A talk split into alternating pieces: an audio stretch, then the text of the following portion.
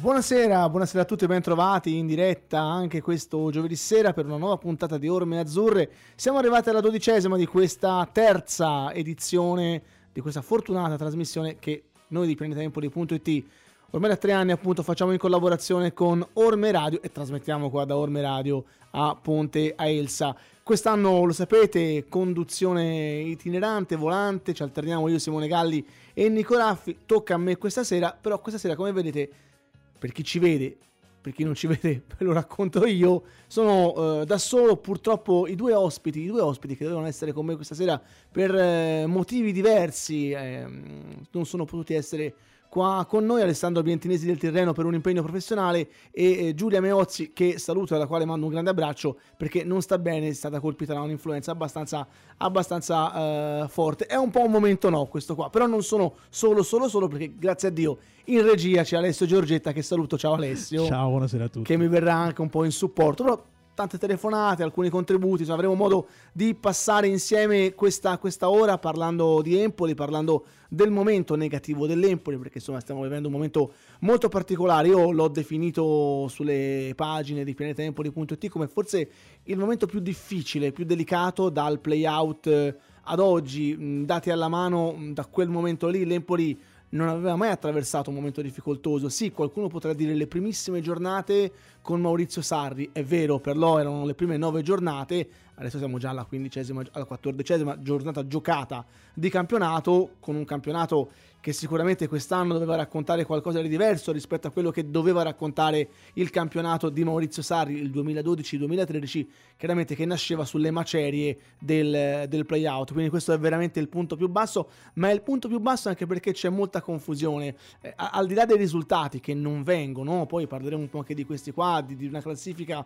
deficitaria delle ultime otto gare dalle quali manca la vittoria per la squadra azzurra, oggi allenata da Roberto Muzzi, di un Roberto Muzzi che, diamogli tempo per l'amor del cielo, ma che non sta al momento incidendo su quello che doveva essere il cambio di passo, il cambio di rotta, soprattutto da un punto di vista mentale, perché continuiamo a vedere la stessa squadra, gli stessi errori, la stessa mancanza di gioco, la stessa mancanza di, di idee. È un momento anche perché si vede che non c'è quella coesione che c'era stata negli anni passati e si percepisce anche diversa confusione. Eh, tra l'altro, ad inizio trasmissione mi piace sottolineare una cosa, la voglio dire perché è giusto che chi di dovere poi si prenda anche le proprie responsabilità è da tanto che ce lo chiedete, noi è da tanto che stiamo cercando di eh, intervistare il direttore sportivo Pietro Accardi, che in questo momento è un po', un po il bersaglio no, della, della, piazza, un po' il capro espiatorio del momento negativo dell'Empoli, ha mh, le sue belle responsabilità, non sono chiaramente tutte da attribuire ad Accardi, però comunque ne ha eh, gran parte e eh, eravamo quasi riusciti insomma a, ad averlo in trasmissione in forma telefonica questa sera, il DS non se l'è sentita per l'ennesima volta di parlare, almeno con noi, sta parlando quasi con nessuno, però almeno con noi non ha voluto per l'ennesima volta parlare, a me questo dispiace, noi stiamo cercando di fare il possibile, abbiamo fatto veramente il possibile, poi insomma, mh, mm, si prega tutto al più Dio in chiesa, non si prega certo a Pietro Accardi, se non vuol parlare non lo possiamo far parlare, certamente per forza le parole non le vogliamo tirare fuori dalla bocca, però è un dirigente che non sta assolutamente prendendo le sue responsabilità. Io, e io insomma, eh, sottolineo che anche questo fa parte degli errori della gestione manageriale dell'Empoli degli ultimi anni, anche perché voglio coinvolgere anche, anche Alessio. Credo che proprio in questi momenti no, eh, chi di dovere, chi dovrebbe avere polso, debba raccontare, debba metterci la faccia debba spiegare anche alla gente perché e per come. Cioè, non si può farsi soltanto belli quando le cose vanno bene. Eh, assolutamente, assolutamente sì. Mm, anche alla luce della recentissima contestazione che c'è stata da parte dei, dei tifosi, eh, dove appunto insomma, eh, chiedevano eh, un confronto diretto con, con Pietro Accardi, ci si aspetterebbe che quantomeno insomma, ci, ci, ci, sia anche eh, con la stampa questo, questo confronto, anche fosse anche per spiegare le proprie ragioni o quantomeno per mh, spiegare il momento uh, dall'interno della, della, squadra stessa. Eh, per, per, per, perché no, per provare a mitigare anche un minimo gli animi, perché eh, il silenzio non porta mai a, a mitigarli gli animi, semmai fa, fa, fomenta. Fa, fomenta. Eh, fomenta. Quindi si ottiene l'effetto opposto. No, poi una persona come lui, che insomma ha sempre fatto di, di un certo tipo anche di, person- di forte personalità, il suo e il suo know-how, il suo, il suo tratto più marcato del, del carattere, eh, sfuggire in questo momento a, ad un'intervista, al mettere la faccia, la voce, eh, non tanto con Alessio Cocchi, che magari può anche stargli sulle palle, va bene? Non tanto con Pianeta Empoli, ma metti con i tifosi, la metti con la gente, noi siamo un tramite. Spesso, e questo è un errore che in società commettono troppe volte da troppo tempo, spesso si va a mh, colpire il personale pensando di far male alla persona. No, fate male alla piazza, fate male all'ambiente. Noi siamo un tramite. Noi, grazie a Dio, siamo anche un forte tramite e dovreste magari sfruttarci da questo punto di vista. Non perché magari il singolo giornalista, la singola persona non sta simpatica, non rientra al momento nelle grazie di una certa gang societaria si cerca di magari di, di, di, di, non utilizzarla. È un problema, un problema allora. Me dispiace perché è un'occasione persa questa da Pietro Accardi molto molto forte e spero che Pietro Accardi faccia valere poi sul campo il suo lavoro, un lavoro che in questo momento purtroppo non sta dando grandi frutti, speriamo perché in questo momento è sicuramente lui l'indiziato eh, numero uno a livello di responsabilità. Tra l'altro adesso ti voglio coinvolgere anche perché tu eri io stavo tornando da Frosinone, tu eri fisicamente presente al rientro della squadra appunto dalla, dalla città ciociara. Mi piacerebbe che tu ci raccontassi, abbiamo già riportato sul, sul, sito più o meno quello che è successo, ma tu eri testimone, sei stato testimone oculare di quanto, di quanto è successo. Mi piacerebbe che tu lo raccontassi sinteticamente. Ma eh, niente, la serata è stata abbastanza eh, agitata, nel senso che già dall'arrivo eh, della squadra, insomma c'erano da attenderli due pattuglie con lampeggianti accese, quindi già si prevedeva che mh, mm, potesse succedere qualcosa. E, mh, c'è da dire che comunque i tifosi, come sempre, sono stati assolutamente eh, rispettosi, eh, nonostante insomma ci sia stata una fortissima contestazione. Ma niente, è, arrivato il pullman, sono, eh, sono scesi tutti, giocatori, allenatori, e Pietro Accardi e il, mm, la tifoseria ha cercato subito immediatamente un, un confronto con, con, il DS. Eh, poi mh, mm, è, è, intervenuto Mister Muzzi, ha voluto parlare lui in qualità di, insomma, ha esordito dicendo voglio parlare io, eh, ci voglio mettere la faccia io. Eh, e poi diciamo che non ha esordito nel migliore dei modi perché ha esordito dicendo ce l'abbiamo messa tutta e, e lì ovviamente è partita poi la contestazione un pochino più eh, più forte, più forte, più forte con fischi, con eh, cori, eccetera, eccetera. Eh, e niente, poi la tifoseria ha ottenuto quello che voleva, ovvero il confronto con, con il DS che eh, prima pubblicamente, cioè con più persone in contemporanea, e poi anche a tu per tu con diversi tifosi, avuto modo di, di, di, di ricevere diciamo, le lamentele eh, della tifoseria azzurra. Mm, onestamente, onestamente c'è da dire che questo, queste lamentele sono state molto molto molto forti. Mm, anche, anche in alcuni casi oltre il limite ovviamente verbale, eh, però... Però tutto si è svolto comunque nella più totale civiltà. Assolutamente nel... sì, le forze dell'ordine non Ecco, mi raccontavi mai, proprio questa cosa qua. sono mai intervenuti. Nonostante la presenza sì, appunto sì, di polizia e carabinieri. Eh, nonostante anche la presenza di molte persone, molti tifosi, però mh, polizia e carabinieri se ne sono stati mh, alla larga, diciamo, dalla, dalla folla, nonostante Bene, ripeto, ci fosse stato eh. tre o quattro momenti di tensione un pochino più elevata, però tutto uh, assolutamente nella civiltà. Bene, diciamo questo è importante. Tanto adesso approfitto anche per dirti di provare a chiamare già il primo collega, ovvero il collega di Ascoli, parleremo tra pochi secondi con Marco Amabili di Piceno Time, così entriamo anche nel vivo del, prossimo, del, prossimo, match eh, che l'Empoli giocherà. Momento negativo, un passato, un passato recente che non sta portando sicuramente eh, positività all'ambiente, come avete visto, come sapete, insomma, eh, manca la vittoria da otto giornate, da quando l'Empoli sconfisse 3-0 il Perugia in una gara che sembrava insomma, dovesse lanciare la squadra, in quel momento allenata da Cristian Bucchi, verso un campionato importante, stratosferico, magari similare perché no, quello di due anni fa con nonno Aurelio e invece poi dalla gara successiva, quella di Pordenone, il patatrac, una gara sbagliata, ma ci sta di sbagliare una gara, di interpretarla male, di subire l'avversario, eh, siamo rimasti in 10 uomini dopo pochissimi minuti, abbiamo sbagliato un calcio di rigore, psicologicamente si possono perdere quelle gare, ma da quel momento lì è stata una discesa libera, una discesa libera non soltanto dal punto di vista dei risultati, pensate che l'Empoli nelle ultime 8 gare ha fatto soltanto 4 punti. Abbiamo fatto un pezzo anche ieri su pianetaempoli.it evidenziando che le ultime 8 gare di campionato, prendendole in esame appunto dalla, da quella successiva a quella contro il Perugia ad oggi, l'Empoli sarebbe ultimo con soli 4 punti fatti, 2 in meno della Salernitana che nelle ultime 8 gare ha fatto 6 punti. Ma siamo già in linea con Marco Mabili di Piceno Time, un grande amico che saluto e ringrazio per essere con noi. Ciao Marco. Ciao, ciao Alessio, buonasera a tutti. E allora Marco, eh, andiamo subito sulla stretta attualità perché sabato si gioca, si gioca Empoli-Ascoli al Castellani. Per l'Empoli non te lo mando a dire, è già gara della vita perché credo che un risultato negativo, magari anche condito da una prestazione negativa, possa portare a scenari importanti al contrario per la formazione azzurra, c'è già fermento, c'è già stata una contestazione come ricordavamo prima dopo la gara di Frosinone, cose che ad Empoli succedono tra l'altro molto molto di rado soltanto quando la misura è colma, quindi un Empoli che dovrà per forza di cose dare il suo, se ci riuscirà ovviamente, il suo 110%. Come arriva invece l'Ascoli a questa gara?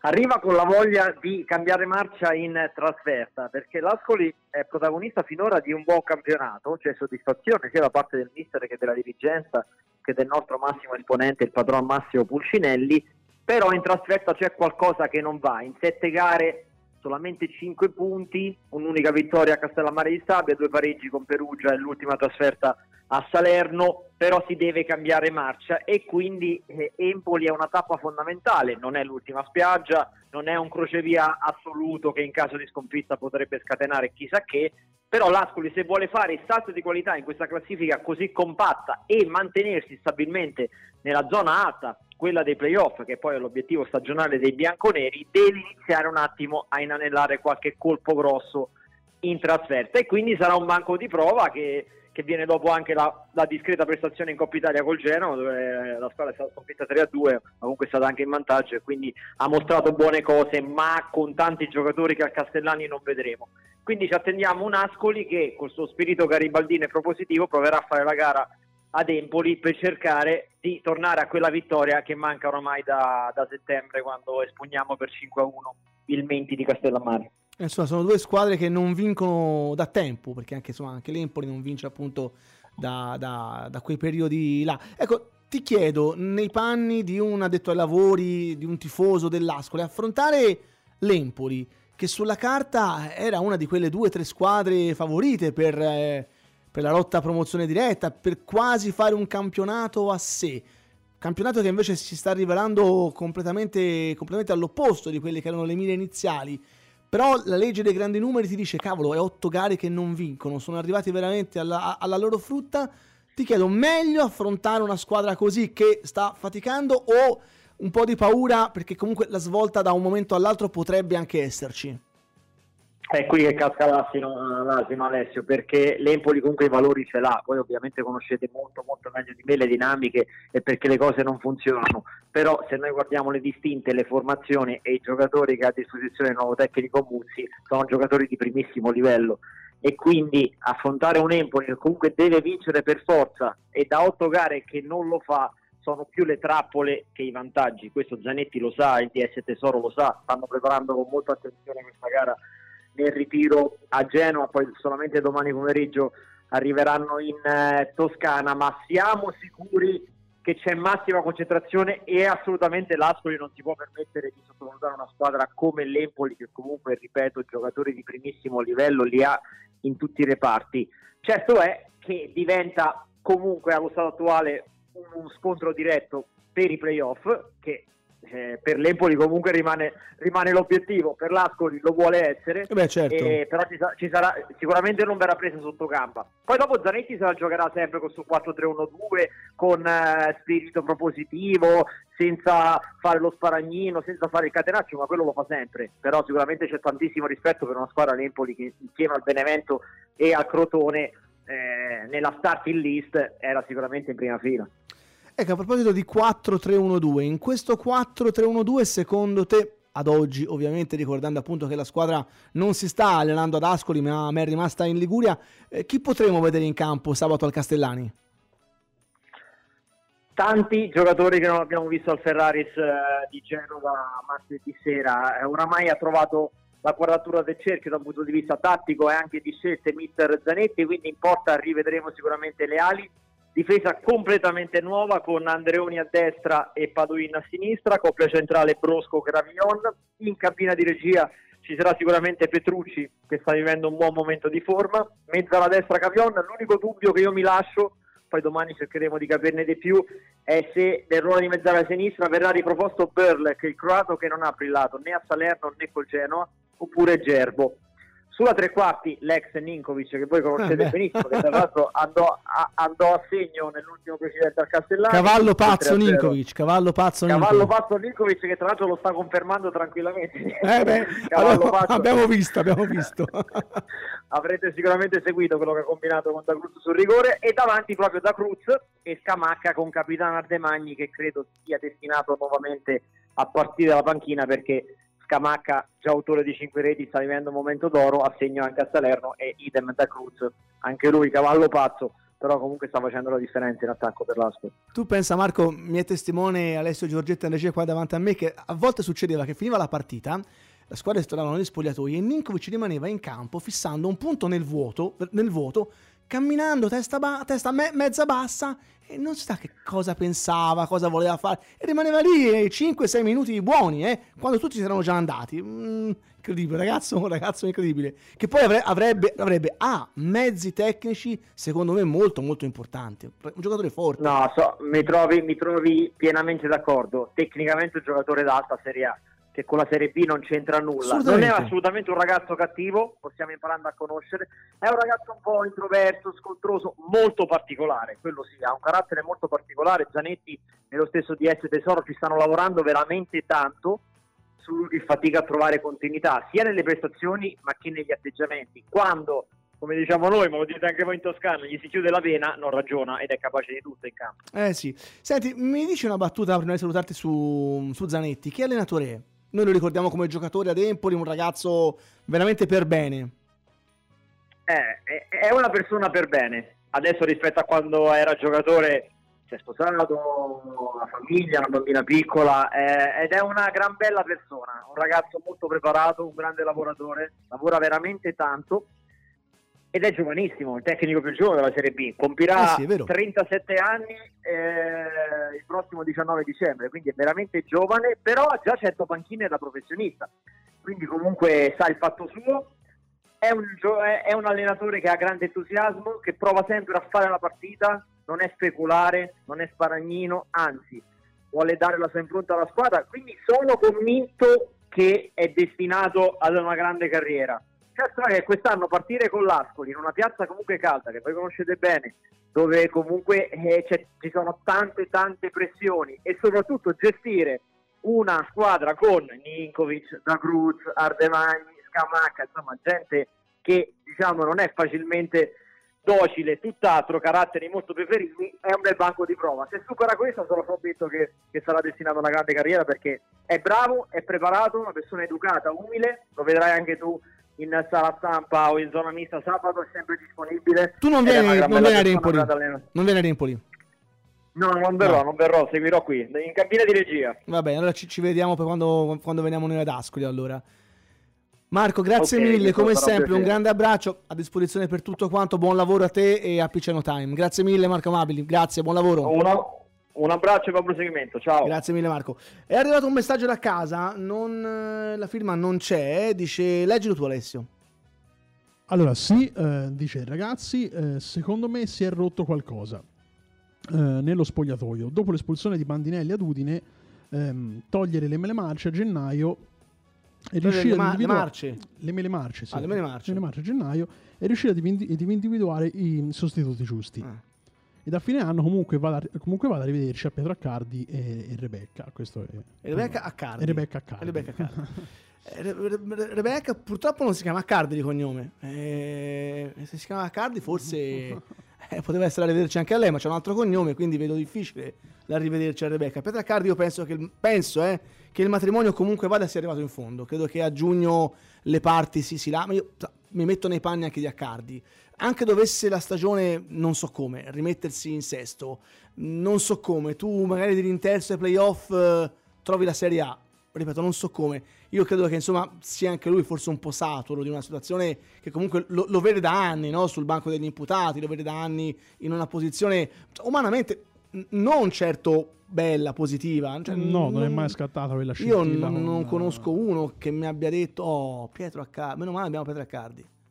È così, è così, e lo si, ripeto, lo si è visto poi eh, nella contestazione di sabato dove questo gli è stato rappresentato in maniera chiara e netta, cioè non è un problema di sabato o di ieri cioè che, che ha fatto scaturire questa contestazione, è un problema della, che la piazza non ha mai cioè, eh, si, si, arriva dalla, si, arriva dalla, retrocessione di Martuscello. Cioè, io ricordo già in quell'estate lì eh, diverse zone di Empoli furono tappezzate di, di, striscioni che invitavano già allora Cardi ad andarsene. Poi è chiaro che quella promozione, quella bella promozione, in qualche modo ha, ha mitigato no? un, po', un, po', le cose. Però poi l'anno dopo è successo quello che è successo. Quest'anno le cose stanno andando come stanno andando ed è chiaro che sono la scintilla doveva soltanto poi riaccendersi. Sì, si era, si era assopita solo mh, diciamo con la squadra ammazza campionato di, di Serie B. A quel punto oh, obiettivamente c'era, c'era poco da, da, da, contestare in qualsiasi settore perché quell'anno eh, non ce n'era per nessuno. Quindi diciamo quello è stato il frangente in cui non c'è stato contestazione. Poi eh, ovviamente poi quando le cose tornano a non andare, non dico male, ma neanche... Ah. Eh, neanche benino e allora insomma è, è ovvio che ri, rifiorisca eh sì. tutto. Abbiamo anche dei commenti su, su Facebook, Tanto, ricordiamo come la gente adesso può contattarci. Sì sì, allora per scrivere eh, potete scriverci al numero che è in sovraimpressione eh, che è il 371 334 9248 su Whatsapp oppure direttamente commentando la diretta Facebook sulla pagina di Orme Radio. Leggiamo i commenti su, su Facebook. Allora, ci scrive eh, Cocchi basta fare selfie. Vabbè, questo. Eh, vabbè. Ciao Alessio, ma provare un 433 o un 4231? Eh. Eh, il modulo. Eh, il modulo. Il modulo è un problema. Il modulo è un problema perché, perché questa squadra è malassortita. È malassortita per fare il 4-3-1-2, che era il modulo che comunque la società voleva fare in partenza in estate. Ricorderete la conferenza stampa di presentazione di Cristian Bucchi. Le immagini sono tuttora visibili e trovabili su pianetempoli.it, a, precisa domanda del sottoscritto, il mister conferma che il modulo sarà quello, quindi c'era un piano no? premeritato per fare il 4-3-1-2, ma eh, di fatto la campagna acquisti ha portato gente non pronta per questo modulo, su tutto il fatto che manca un vero trequartista.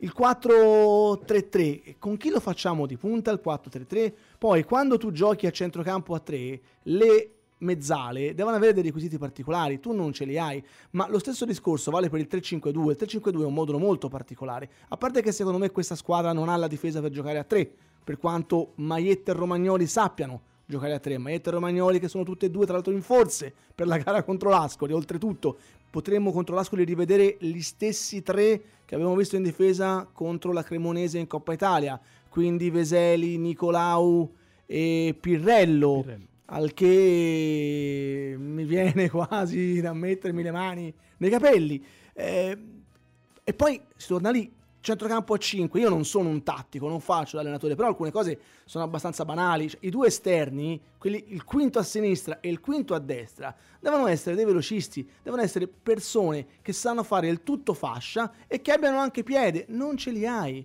non ce li hai, non ce li hai. Frattesi, Frattesi è un giocatore che deve giocare da interno nel centrocampo, non lo puoi mettere a fare l'ala destra, il quinto a destra. Balkovic è un terzino e non è Pasquale, il Pasquale quello buono, eh, quello che riusciva comunque a correre e rincorrere. Io vedo difficile in questo momento qualsiasi modulo per questa squadra. Questa è una squadra che se, allora, se vuole andare in Serie A, se veramente ancora c'è l'ambizione di andare in Serie A, deve fare almeno 4-5 acquisti di spessore a gennaio e non è facile. Se questa squadra si accontenta di mantenere la categoria, secondo me deve prendere un paio di giocatori e magari ritornare a provare a fare il 4-3-1-2 che era il modulo con il quale indicativamente si voleva costruire questa squadra. Questo è il mio punto di vista.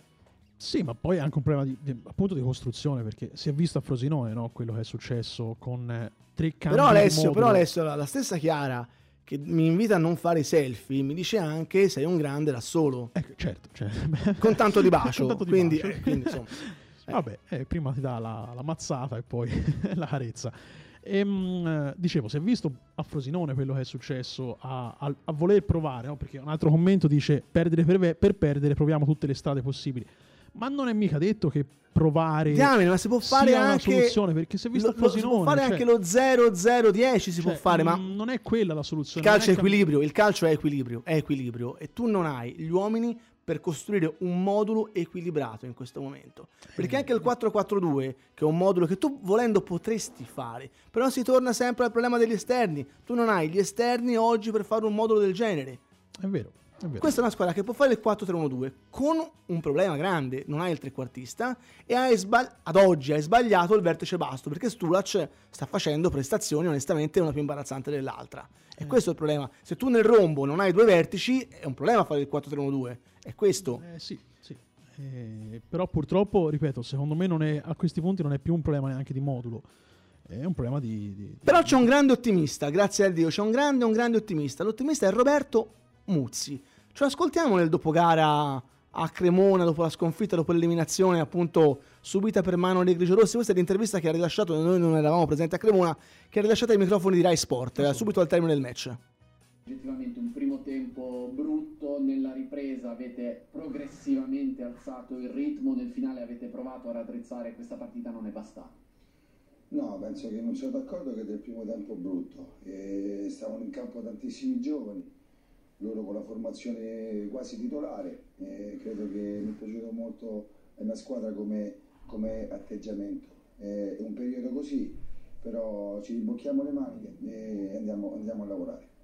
Cosa si può aggiungere per uscire da questo momento complessivamente un po' difficile per l'Empoli? No, io spero che di recuperare tutti gli infortunati che, che ci sono. È un è un gruppo forte, è un, è un momento no, però io ho detto che se loro scendono in campo con questo atteggiamento ne, ne perderemo poche. Studio, Gianni Mezzi per eh, mister Muzzi. Buonasera Roberto, e, beh, tanto in bocca al lupo perché credo che serva no? Dire questo al- alla tua causa, nel senso che non è un momento facile per, eh, per la tua squadra, per, per questa Empoli, ma insomma eh, ho letto le tue dichiarazioni dove hai detto ci manca anche un po' di fortuna, però quando si cerca un po' la fortuna, la sfortuna, forse bisogna guardare anche qualche altra cosa, non credi? No, no, no, ma io ho detto che diciamo le episodi ci, ci condannano e come hai detto te io non mi attacco né fortuna né sfortuna e io dico che sono venuto qui eh, a Empoli perché c'erano, problemi, adesso sta a me a, a trovare la chiave giusta per, eh, per sistemare. Io ho detto la chiave giusta, io spero di, di recuperare tutti i infortunati e i giocatori importanti che stanno fuori. Eh, Muzzi eh, era l'esordio oggi in panchina, eh, sente un po' la responsabilità di eh, sedere sulla panchina di una squadra che ha avuto eh, uno via l'altro grandi maestri, Spalletti, Sarri, Giampaolo, eh, ha dato al calcio italiano molte menti importanti del, del nostro calcio. Sì, sicuramente, ma io sono onorato che il Presidente mi ha, mi ha scelto eh, perché ha visto sicuramente qualcosa in me che, che- che- che assomiglia a questi allenatori. Speriamo che, che posso dare eh, quello che hanno dato loro a questo, a questo Empoli. Ecco, Willy Standardo per poi salutare eh, Roberto Muzzi. Innanzitutto buonasera Robby, Eh, sappiamo benissimo che non hai ereditato una situazione facile. Io ti faccio un grosso in bocca al lupo, credo che oggi non era assolutamente facile perché in campo, se non sbaglio, c'erano soltanto quattro titolari, però eh, qual è l'obiettivo di questa squadra che ha comunque delle grandi qualità e soprattutto ha una grande tradizione? Ma te l'ho detto, l'obiettivo è di, è di recuperare quei giocatori importanti che stanno, che stanno fuori. Pure se devo fare i complimenti a questi ragazzi che oggi hanno dato tutto. E poi sicuramente vedremo, vedremo a gennaio, Manca- mancano 5, gare e 5 gare per noi sarà, sarà battaglia. E queste erano le parole di Roberto Muzzi al termine della gara contro la Cremonese. Saluto Simone Galle. Ciao Simo. Ciao Alessio, ciao Alessio, anche di là della regia. Allora, abbiamo sentito onestamente mister ottimismo. Io sono contento che il mister veda quello che ha raccontato. Io non l'ho visto onestamente. Se lui l'ha visto sono contento e mi rincuora anche. Tu pensi che se l'atteggiamento visto contro la Cremonese possa essere già quello importante per poter portare poi alle vittorie o ancora di strada da fare ce n'è? Secondo me no, secondo me serve qualcos'altro perché non basta quello visto né con la Cremonese né tantomeno con il Frosinone. È una squadra dell'Empoli che ha molti problemi e um, uno dei primi problemi è sicuramente la tenuta mentale.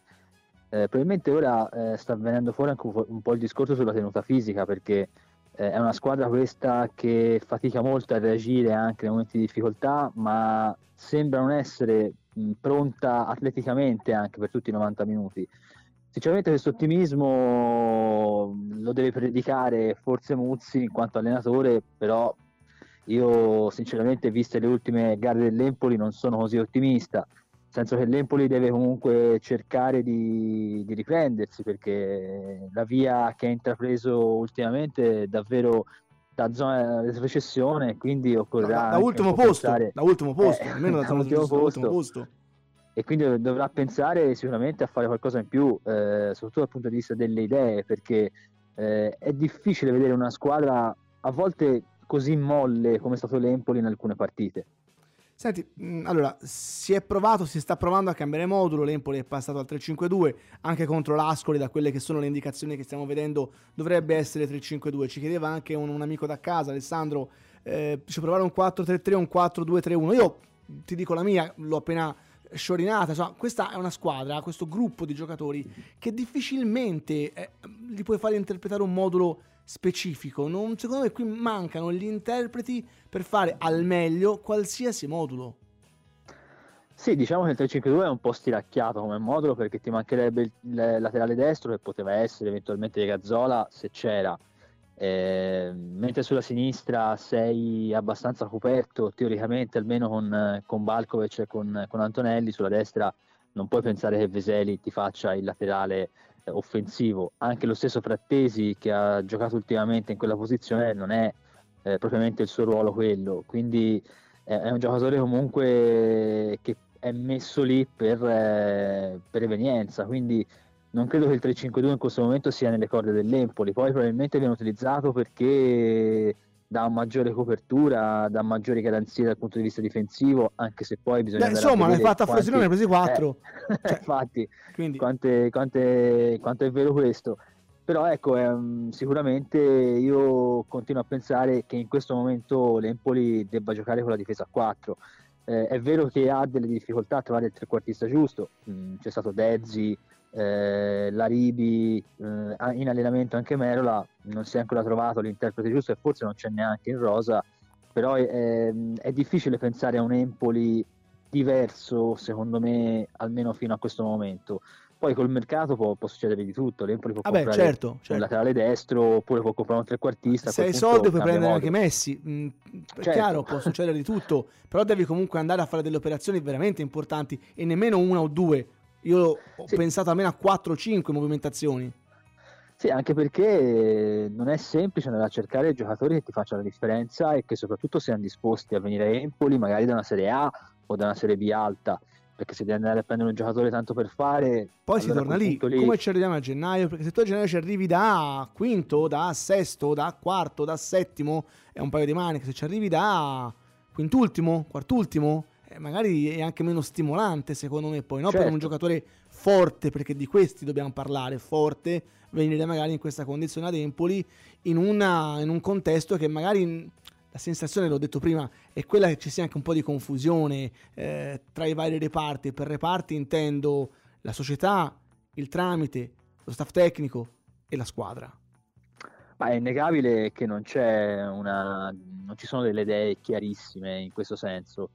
Eh, io credo, come ho scritto anche in settimana sul pianeta Empoli, che l'Empoli debba fare perlomeno 4-5 operazioni, esatto, certo, dicevi anche te. Certo. Eh, è imprescindibile un terzino destro perché che sia un, un, laterale con più doti offensive, quindi magari per fare un 3-5-2 eh, come poteva essere un Di Lorenzo dell'anno scorso, eh, che però ovviamente sapeva fare entrambe le, le situazioni, sia la difesa a 4 che la difesa a 3, eh, o un difensore, quindi un, un, giocatore più di destra però più difensivo, eh, comunque lì a destra manca un, un, interprete anche dal punto di vista numerico, visto, visto il lungo infortunio che si prospetta per, per Gazzola. Poi manca un, indubbiamente una mezzala eh, di quantità perché eh, insomma, eh, l'Empoli sì, ce l'ha i giocatori in mezzo al campo, però sono tutti giocatori palleggiatori e, e ha mh, praticamente nessun interprete sa come l'anno scorso poteva essere a qua eh, interrompere un po' le trame offensive degli avversari che potrebbe essere anche utile in alcune partite. E poi anche in difesa con gli infortuni di Romagnoli e di Maietta hai visto che la coperta è un po' corta, soprattutto se dovessi giocare a tre. Eh sì, eh, certo, quindi certo. numericamente sei limitato. E chiaramente poi tutto dipenderà anche dal modulo, dovrai fare anche delle operazioni in avanti, eh, eventualmente prendendo un trequartista se lo trovi, perché in questo momento la difficoltà è, trovare appunto un trequartista valido per il 4-3-1-2 eh, e poi anche un attaccante perché eh, insomma con tutto il rispetto per Merola, per Piscopo, per eh, Carnavò, l'Empoli a parte Lagumina che comunque sta ancora deludendo eh, Mancuso e Moreo è una squadra un, un, Moreo, davanti... un, Moreo, che manca e che a questo punto l'infortunio è molto più serio di come ce l'hanno raccontato perché Moreo sta mancando eh sì. da mesi da mesi sì, eh, ormai è tanto non è un giocatore però anche Moreo che ti fa fare il salto di qualità no, dal certo, punto di vista certo, realizzativo certo, certo. io intendo come un giocatore Certo. che probabilmente sia lui come singolo giocatore eh, sia di squadra riesca a fare un po' aiutare anche Mancuso perché probabilmente a Mancuso gli serve un attaccante Però qua, qua- qua ti, qua ti provoco, qua ti provoco, ti chiedo una Mm. risposta però lampo. Se tu prendi un attaccante forte in avanti, bocci uno dei due, bocci o un mister 9 milioni o un mister 5 milioni. Beh, eh, si sono autobocciati in questo periodo perché insomma, Mancuso un po' meglio, ma Lagumina non sta rendendo al massimo e quindi è un giocatore che comunque sta deludendo parecchio.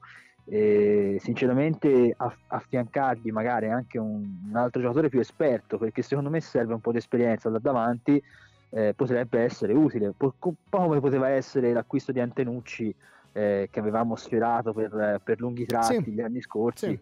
Eh, Due anni fa, due anni fa, sì, la, la passata che B. magari ti viene bene anche in Serie B, qualche volta ti fa panchina, mh, lo metti nel, nel secondo tempo, a volte lo piazzi dal primo minuto, però è un giocatore che ti dà quel, quel qualcosa in più dal punto di vista dell'esperienza. Perché insomma te devi cercare quello alla fine. Senti Simone, Empoli Ascoli, io direi che è partita della vita, senza tanti giri di, di parole.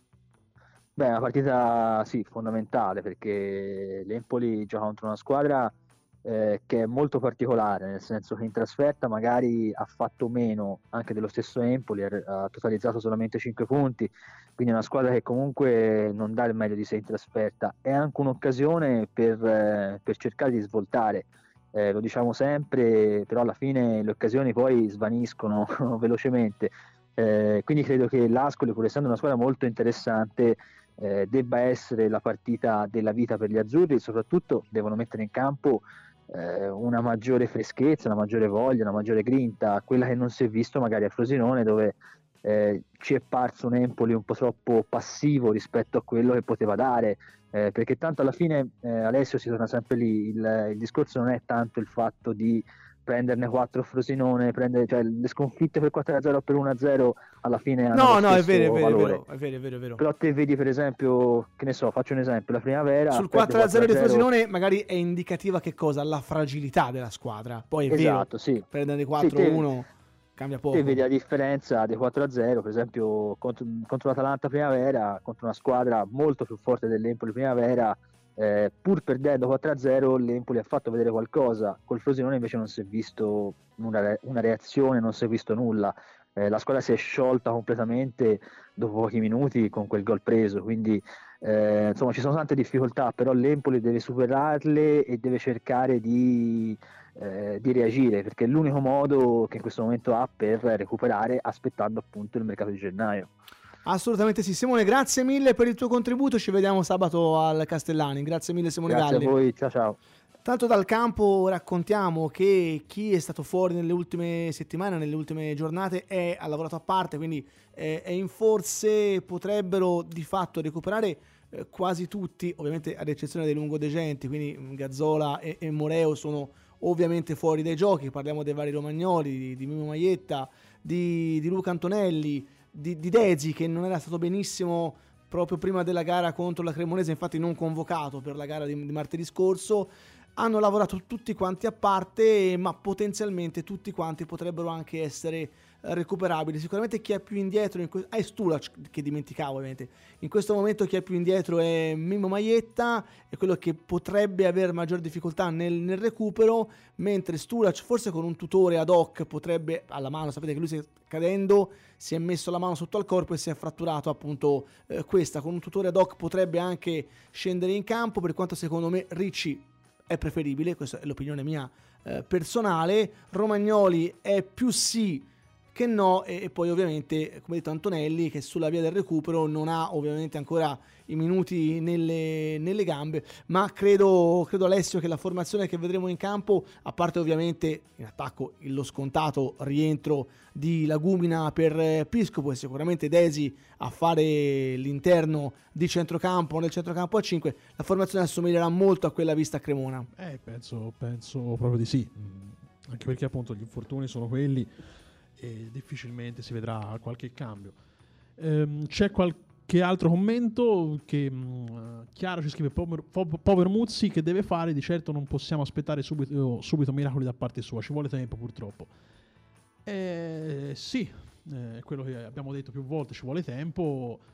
Purtroppo però eh, l'Empoli tempo non ne ha, quindi Muzzi quando è arrivato insomma sapeva allora, te- allora, tempo non ne ha tempo ne potrebbe anche avere perché comunque parliamo di una quindicesima giornata su 42 il problema è che in questo momento la, la, la piazza chiede la pressione c'è e tu sabato sei costretto a quello, vincere. eh, que- ma, ma, non solo per, per la piazza e la pressione per lo spogliatoio perché un'altra sconfitta penso possa essere la, la, la mannaia definitiva eh beh certo rischi, rischi, di entrare in un loop eh, negativo sì. dal quale poi magari non esce. Io ne, dico la verità, io speravo che la gara di Cremona avesse quello come scopo, cioè ovvero quello di trovare una vittoria, trovare un risultato, trovare un gol per sbloccare mentalmente la, la, la, squadra, non tanto per il proseguio nella, nella, competizione che obiettivamente ha poco senso per, no, certo. per, per una piazza come Empoli. Andavi a Roma con la Lazio, facevi una girata, vabbè.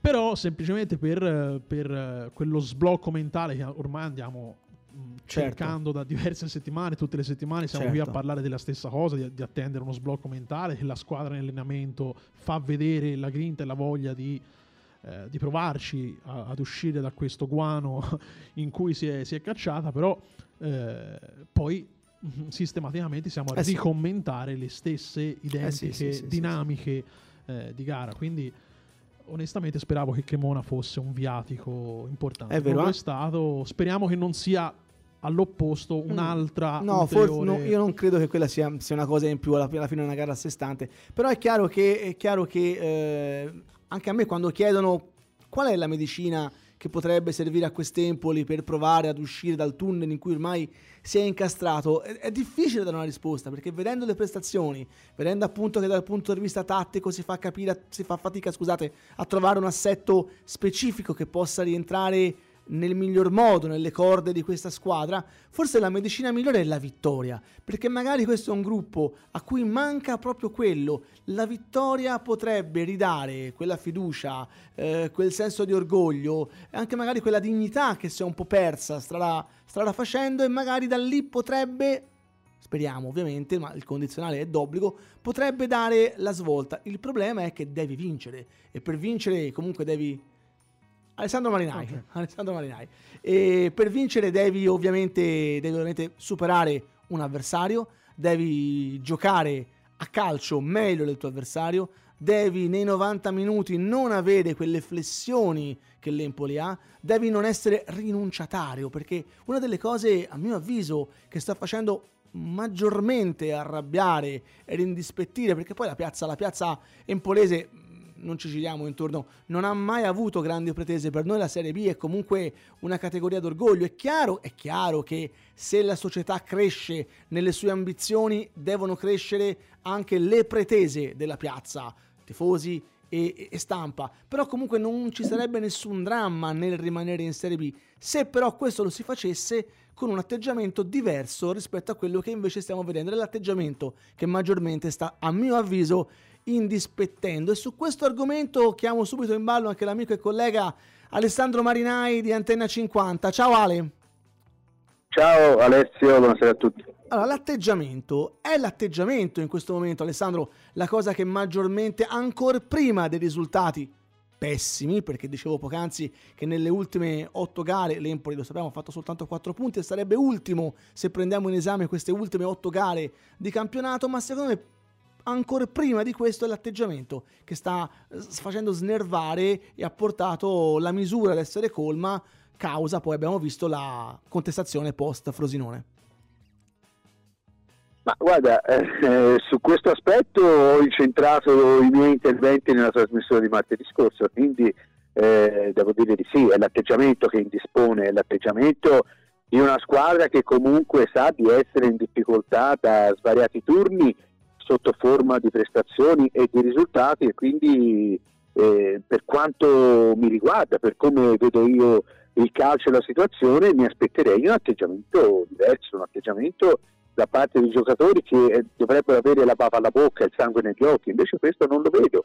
E quindi se eh, questo viene a mancare, se il tipo di atteggiamento non è quello giusto, è chiaro che al di là delle prestazioni e dei risultati che non arrivano, eh, poi dispone, dispone, la gente, perché comunque sembra che magari eh, tu affronti le partite con, non con la dovuta concentrazione, con un pizzico di, di superficialità e di sufficienza, questo, questo non deve accadere.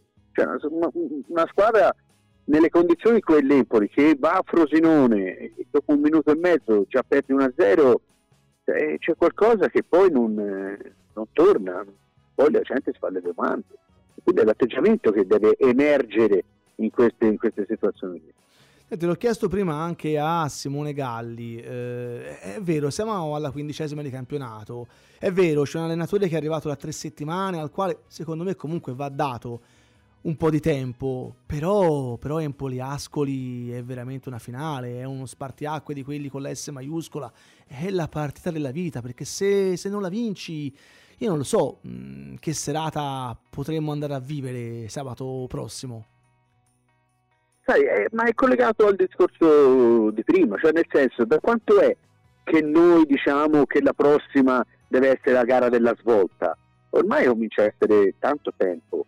E, è chiaro che ora c'è Ascoli, poi magari eh, ci sarà quella dopo che devono rappresentare il periodo di svolta, ma eh, credo che la misura sia già colma. Non può bastare un, anche un risultato positivo, sì, sarebbe un toccastana, un, un, un, brodino come si dice in gergo. Però io credo che in questo momento anche i tifosi eh, preferiscono vedere un atteggiamento diverso, preferiscono vedere una squadra che corre, che lotta su ogni pallone, che vuole vincere, non che vada a fare per onore di firma il compitino, non è questo che serve, e noi sappiamo bene che non ci sono tantissimi giocatori di spiccata personalità e questo potrebbe essere un handicap. Però laddove te hai delle difficoltà, devi comunque far vedere che stai facendo di tutto per uscire da una situazione difficile. E questo io non lo sto vedendo. Non lo sto vedendo. Prima potevamo incolpare la conduzione tecnica, ma io ho anche visto di buon occhio, se così si può dire, eh, l'esonero perché comunque io rimango convinto che Bucchi non era l'allenatore adatto per condurre una squadra eh, a, a, a, alla promozione. Detto questo, cioè, non è che la situazione sia cambiata, anzi sì è cambiata ma in peggio e quindi eh, la responsabilità ora è tutta, tutta verso i giocatori. Sono loro che in questo momento devono far cambiare la rotta a questa squadra, sono loro che hanno il dovere dovere di eh, fare dei risultati diversi, perché l'allenatore non conta più. Muzzi è qui da due settimane, tre settimane, quelle che sono, ha inciso poco fino a questo momento e non potrebbe essere altrimenti, però sono i giocatori che devono determinare un cambio di rotta. Sono d'accordo con te al 100%, però un giudizio su, per quello che si può dare, eh, su Roberto Muzzi te lo voglio chiedere. Ma sai, io sono in difficoltà nel, nel dare un giudizio su Roberto Muzzi, primo perché non, non lo conosco, secondo perché non, ha mai allenato, terzo perché di fatto l'unica presenza che ha fatto in panchina è stata quella in Coppa Italia, quella cremonese e secondo me questo ha anche inciso in, in parte sul, sull'andamento delle, delle, ultime due gare. Io a pelle, quando fu annunciato Muzzi, eh, dissi che avevo, mi, mi, dava fiducia, mi ispirava fiducia.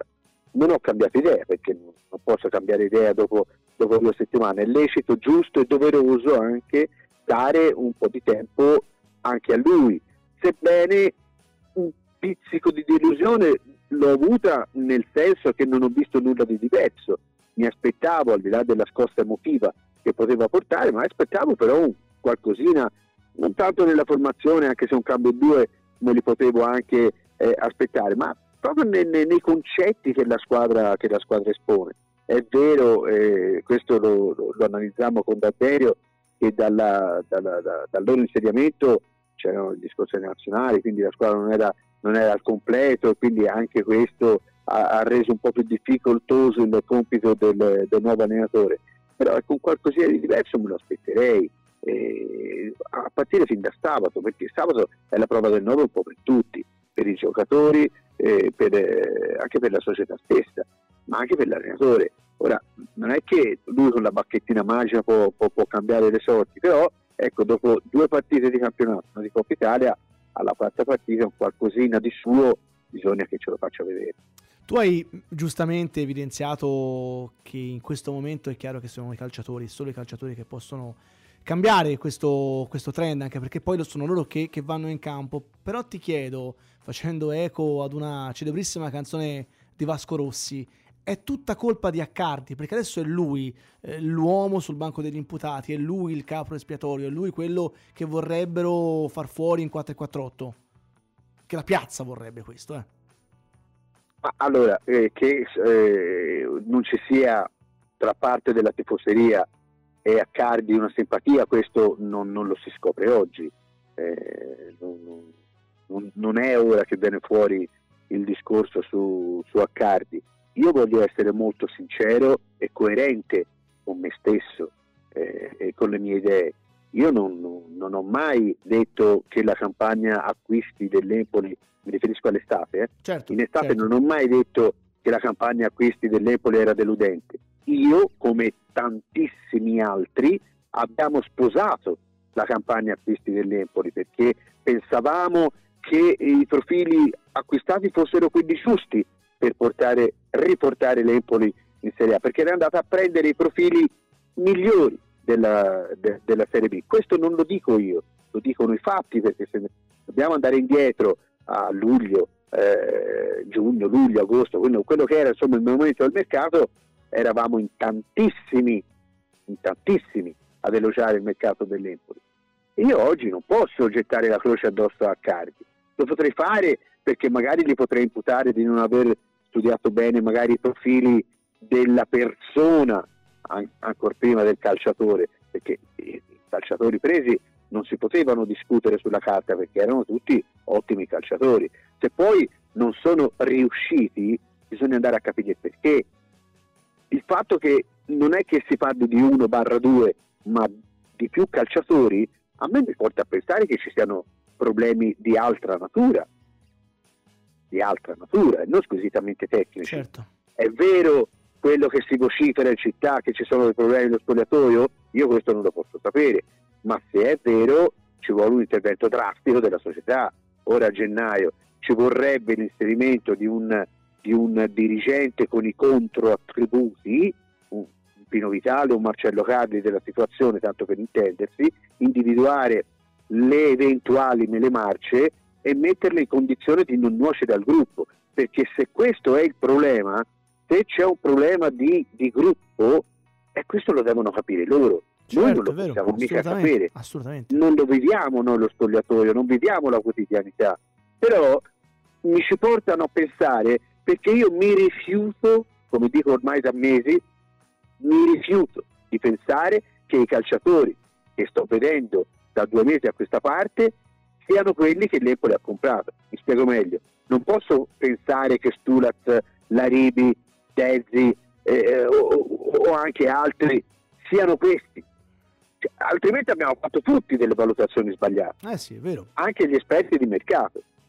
E quindi io vado oltre, vado probabilmente c'è qualcosa di più profondo e quindi anche di più difficile da andare a risolvere.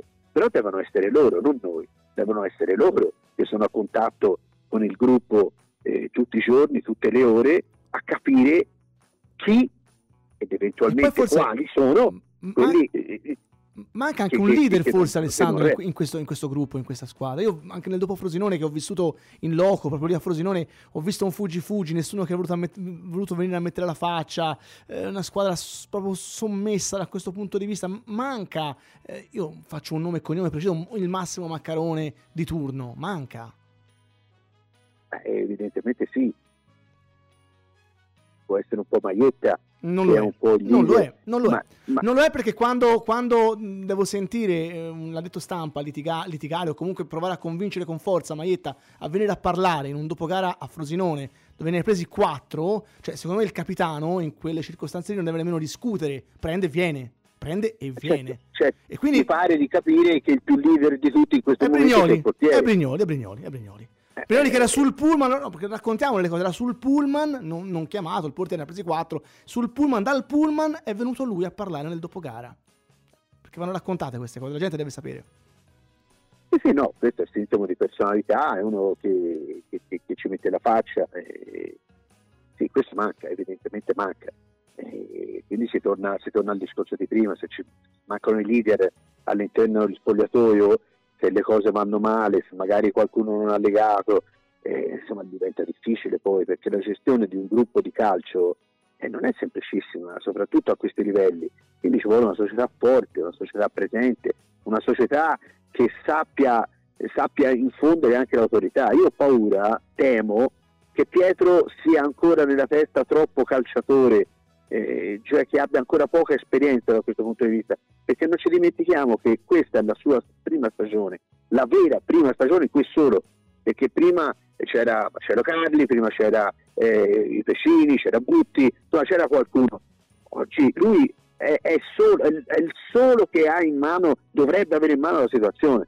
E io non, non lo so, perché, torno a ripetere, non sono dentro allo spogliatoio, però potrebbe anche essere che lui non ha quella forza per poter gestire una situazione del genere di difficoltà.